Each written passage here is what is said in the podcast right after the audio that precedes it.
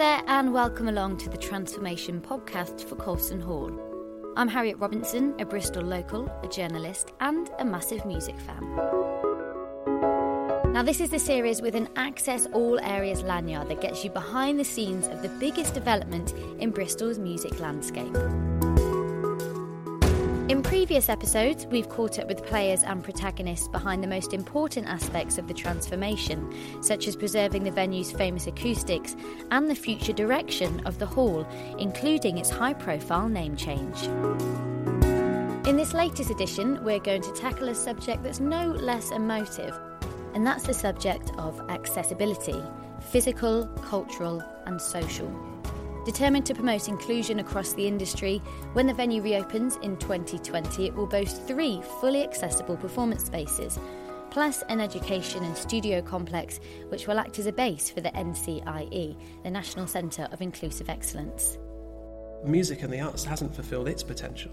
You cannot have a fully realised art form without a completely diverse input into the creative process it's just exciting that Bristol Plays Music and Colston Hall have got the gumption and the determination to try and achieve this. And it could change the whole outlook of music. The old order will not stand anymore. We can't have any more of that. We need to move forward into the light. And why would we profligately miss out on potentially millions of talented people just because they make their music or they move or they operate in a slightly different way from the rest of us? That's just, to me, is nuts. On the way, I'll be talking to the ever inspiring conductor and broadcaster Charles Hazlewood, and I'll also get some design insights from the project architect Mark Lewis. Now, the audiophiles amongst you will have noticed a change in acoustic, and that's because I'm talking to you from the bowels of the Colston Hall. It's basically, I guess, like a huge wine cellar times by about 10, very dusty, but about to be transformed into something beautiful, I'm sure. I'm here with Siggy Patchett, who's the head of the National Centre for Inclusive Excellence at Bristol Music Trust. Now, I know this isn't where they keep you, Siggy, but why are we meeting you in these grubby cellars? This is going to be the third venue at, at, at what will futurely, formerly be known as Colston Hall. So this is this space that we're in now is going to have another venue. It's going to be about 200 capacity. There's going to be studios, education spaces. So the whole, everything you see now will be completely transformed. Glass panelled off studios and rehearsal spaces. It's going to be awesome. You've said that we've got a chance to redefine excellence so that it excludes no one. So how are you guys going to realise this dream? With the support of some incredible people that we've got to know and worked with over the, over the last sort of five, six years that we've been developing the work that we're doing. At the National Centre, we define excellence as someone's ability to fulfil their potential. So for music, that's for us their creative and expressive potential. Now, that means that um, anybody that's currently being held back from doing that is someone that we want to work with, and we want to find new ways of working with people and look at ways that have been successful at working with people that have to overcome barriers to fulfill their potential.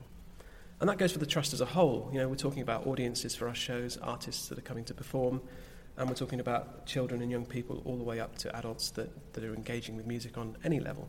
Music is something that everybody should be able to enjoy for the whole of their lives, whether as a performer or an audience member or as a participant. And that's what we're all about. Why are there still such big barriers, though, if you've got a special educational need or a disability? Why, why are they still there? We're in the business of working with the people that need the most support to achieve their potential.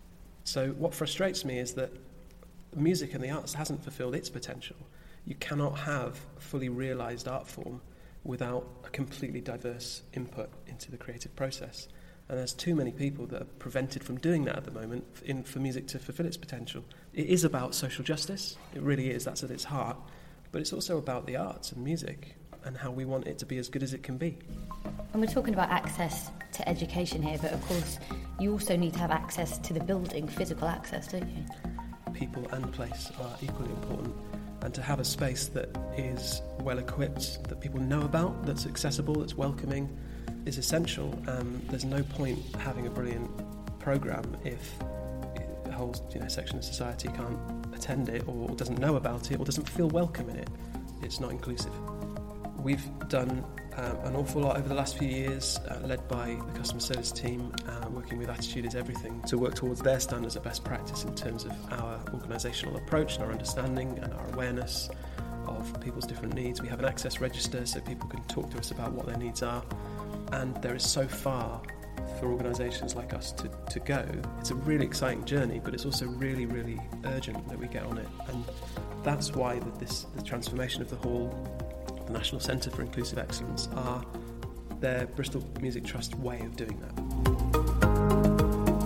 Thanks, Siggy. Now, let's get some idea of what's involved when it comes to designing a truly accessible space. Let's go somewhere else first because there's a few too many spiders down here. I'm back in the main auditorium of Colston Hall and I'm joined by Levitt Bernstein architect Mark Lewis. He's the man in charge of the redesign of the hall. Now, Mark, can you just talk me through the main hurdles as you see them when it comes to making Colston Hall fully accessible? The main hall dates from 1951. Accessibility wasn't very high on the agenda back then. So we're proposing to uh, take out the existing balconies with their steppings. They've got very uh, tight space for audiences. There are very few dedicated wheelchair spaces in the current hall.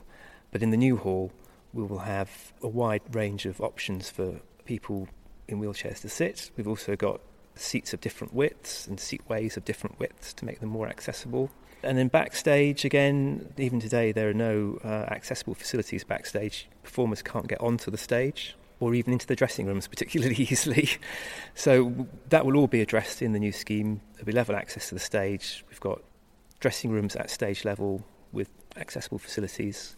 And basically, we're improving connectivity between all levels and all parts of the building in the new scheme, taking out a lot of the 19th century and 1950s level changes and making it flat. And do you think that we can learn from any other historic buildings that have tackled the same issues as, as here? You do have to be quite creative. One of the things about listed buildings and historic buildings is that certain parts of them, you know, can be sacrosanct and you're just not permitted to change them if they're considered to be significant parts of the listed building. And for us here at Colston, it, it was the amazing 19th century Byzantine style facade. The arrangement of steps there were considered so integral to the architecture of the building and history of the building, denoting the original entrance, that we were just not permitted to change those entrance steps. So we had to think of another way round of providing access into the, what will be the restaurants on the ground floor. And so what we're proposing to do is to make a new entrance in the end wall of that building, which is accessed from the forecourt in front of the foyer building. So we've kind of bypassed what was the historic entrance with all the steps, created a new level entrance with a, a platform lift indoors to get up to the restaurant level and then that kind of led to the whole layout of the restaurants and that area then becomes a kind of quiet dining area looking out over the street and you get kind of uninterrupted views in and out and you're not cluttering up the pavement which could be quite busy people coming and going. So the sort of constraints of the heritage actually led to a different approach to how we would actually complete the whole design of that area and make it work for everybody for all the customers with a with a single entrance now, we're talking about accessibility, so what's the most exciting bit of design that you're across? We've been working with a seating manufacturer over some flexible seating positions, and we're using proper comfortable auditorium concert chairs, but they'll be on wheels and removable in blocks of two. So that gives us a lot of flexibility in the stalls and on the cross aisle where the staff can quickly and easily take out seating and create more space for people in wheelchairs if they need it. I don't think that's anything that's been used very frequently in the UK. It's quite common in Europe. I think it'd be one of the first uses here. So it helps the hall with management because they can move things around quickly and it creates a lot of flexibility in terms of the seating layout for all kinds of different people who might use it, whatever sort of size of wheelchairs they might come in, they can be accommodated. Mm. That's pretty innovative, I'd say. Thanks, Mark. Some great insider info there about the architecture of a genuinely accessible space. But what's the true impact of these designs on disabled artists and audiences? Well, I'm joined now on stage of a very deconstructed and empty Colston Hall by Charles Hazlewood, who's the founder of the British Para Orchestra. Based right here in Bristol, it's the world's only large scale ensemble for professional disabled musicians.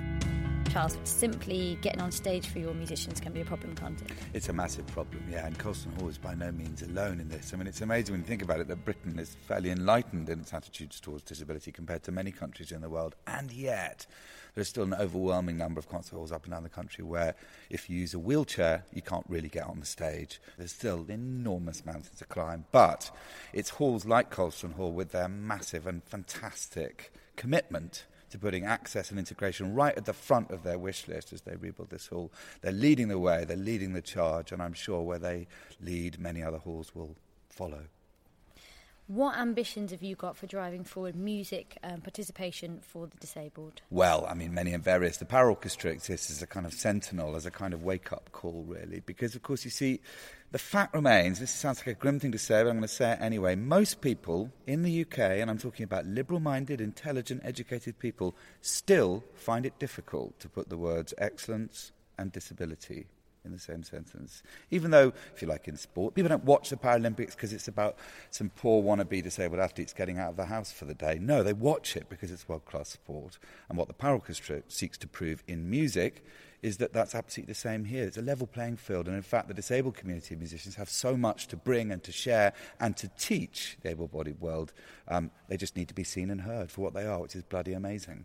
People used to see it as you know, it's a therapeutic thing, and disabled musicians are just coming together for a bit of therapy. When actually, they're just musicians and they want to be able to play. Exactly, and I think actually, if, if I'm honest, some of the earliest gigs we did here at Colston Hall, I would say an awful lot of the large numbers of people that came to watch were coming out of a sense of they wanted to support a worthy endeavour, but they didn't expect that they would have a good time. And then, of course, they walked out, I think, on Cloud Nine because they had a bloody amazing show. And that, at the end of the day, is what it's all about. It's not about therapy, it's not about giving people a chance. It's about just not being wasteful in terms of all the talent that exists in our world, many of which is in the disabled community.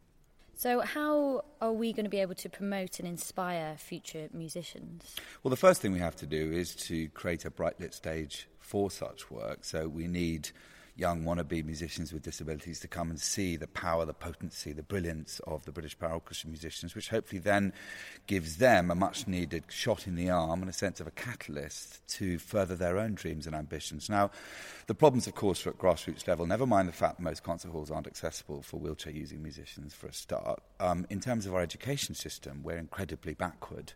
You look at, for instance, the conservatoires, which is like at the top end of music education in our culture. There aren't even the staff that have the expertise to teach some of the assistive technology, digital instruments, which a lot of disabled people need to use to make music. There aren't even the people that have got the expertise to know how to finesse someone's talent using some kind of piece of digital kit. So there's a massive amount of education at a teacher level and a lecturer level that needs to happen. Do you think it will happen? I think it has to happen in the end because we need to move forward into the light. And why would we profligately miss out on potentially millions of talented people just because they make their music or they, they move or they operate in a slightly different way from the rest of us? That's just, to me, is nuts and it's got to stop. Thank you, Charles Hazlewood. Always a delight. I'm Harriet Robinson, and this is the Transformation podcast for Colston Hall. We've been looking at the ambitious plans for the venue to reopen in 2020 as a truly accessible site for artists and visitors. So let's meet a musician who will benefit from these designs. I'm at Bristol Plays Music offices. This is the award winning music hub that's responsible for driving music education forward in 90% of Bristol schools, as well as music centres across the city. The work of Bristol Plays Music forms part of the Hall's creative learning and engagement programme, and I'm here to meet Charlotte Bott, who's a musician with the Resound Ensemble. So thank you for joining us, Charlotte. Can you just tell us um, what it's like to perform at Colston Hall at the moment? Uh, performing at Colston Hall was a very exciting experience Uh, it's great atmosphere with sort of lots of supportive, really friendly staff. But they have to make a lot of adaptations at the moment to enable people with impairments to get onto stage. So, for example, I use an electric wheelchair.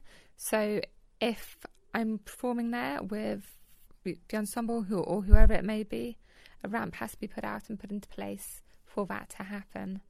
It's not a fluid access any point, any time When the venue reopens in 2020, it will be it will simultaneously launch the National Centre for Inclusive Excellence. So, what are your hopes for the transformed Colston Hall? Well, the whole thing is so exciting. I've sort of never heard of a hall going to be so accessible like it is, and that's access beyond people with impairments. It's access for different types of concerts, types of rock, classical, all that type of thing, and adjusting the stage and the area accordingly. But also, Disabled people make up such a large portion of the population. Failure to include them in new plans or concert halls is just cut your nose off to spite your face. You won't earn as much as you potentially could. It's just exciting that Bristol Plays Music and Colston Hall have got the gumption and the determination to try and achieve this. And it could t- change the whole outlook of music, but also it could provide the opportunities to create new repertoire which would be much more exciting than sticking to the old same things, which are lovely and have their place. But let's move on, let's evolve as everyone else does in all areas of life. What do you think are the most important considerations when it comes to removing barriers to participation at all levels? That's got to start and be influenced at so many different stages of musical development. From stage one, when people are at schools, to have the opportunity to play music, to learn music independently or playing an orchestra or an ensemble, to learn how to retain pieces of music, all that type of thing, which isn't necessarily being taught in SEND schools. And then when you get to the next step up, auditions have to become more accessible and allow space for people to say what needs their needs are and to not presume that they have to stick to the traditional audition model and they can still assess people's musical capabilities in other ways. But then when you get to performance side of things, it's about supporting people with access to work funding so they can work in the music world. It's about making performance venues accessible. It's about having more people present with visible impairments so younger people can have role models to look up to. We make up a large chunk of the population, but we're not represented in the workforce, we're not represented at university, we're not represented in having qualifications. We're generally in poorer paid roles. The whole question is so complex, and there's so many areas that need to change to make it all work. But access to work is one big area that could change really quite easily for self employed musicians if the government thought to do so. What do you see as the future of music making in this city? I think with what Colston Hall are doing, Bristol Plays Music are doing, Open Orchestras are doing, and all their other partners are doing, they are opening up opportunities for a far more diverse workforce of musicians who, from very young ages, with different backgrounds, different disabilities and impairments, also playing off different instruments, not necessarily the traditional ones, which then opens up the opportunity for new repertoire, exciting new music to be made, things like that which is great and could be very exciting. The new sounds we'll begin to hear. Lastly, what gets you excited about music as a musician? I think it's when you uh, you know the piece and you're playing with others and you all, you've all got the piece and you're you're in the music. You're not really thinking about anything else. You're just 100% tuned in, and it works. It may not be 100% perfect.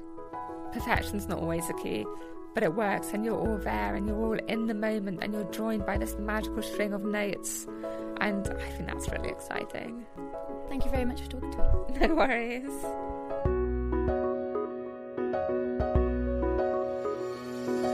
The teams running this project are going to transform Colston Hall, ensuring the regional arts sector reflects and includes everyone, and that the life changing power of music excludes no one.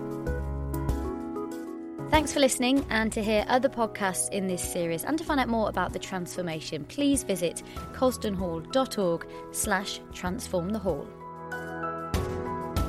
And to join in with the discussion, please use the hashtag transform the hall.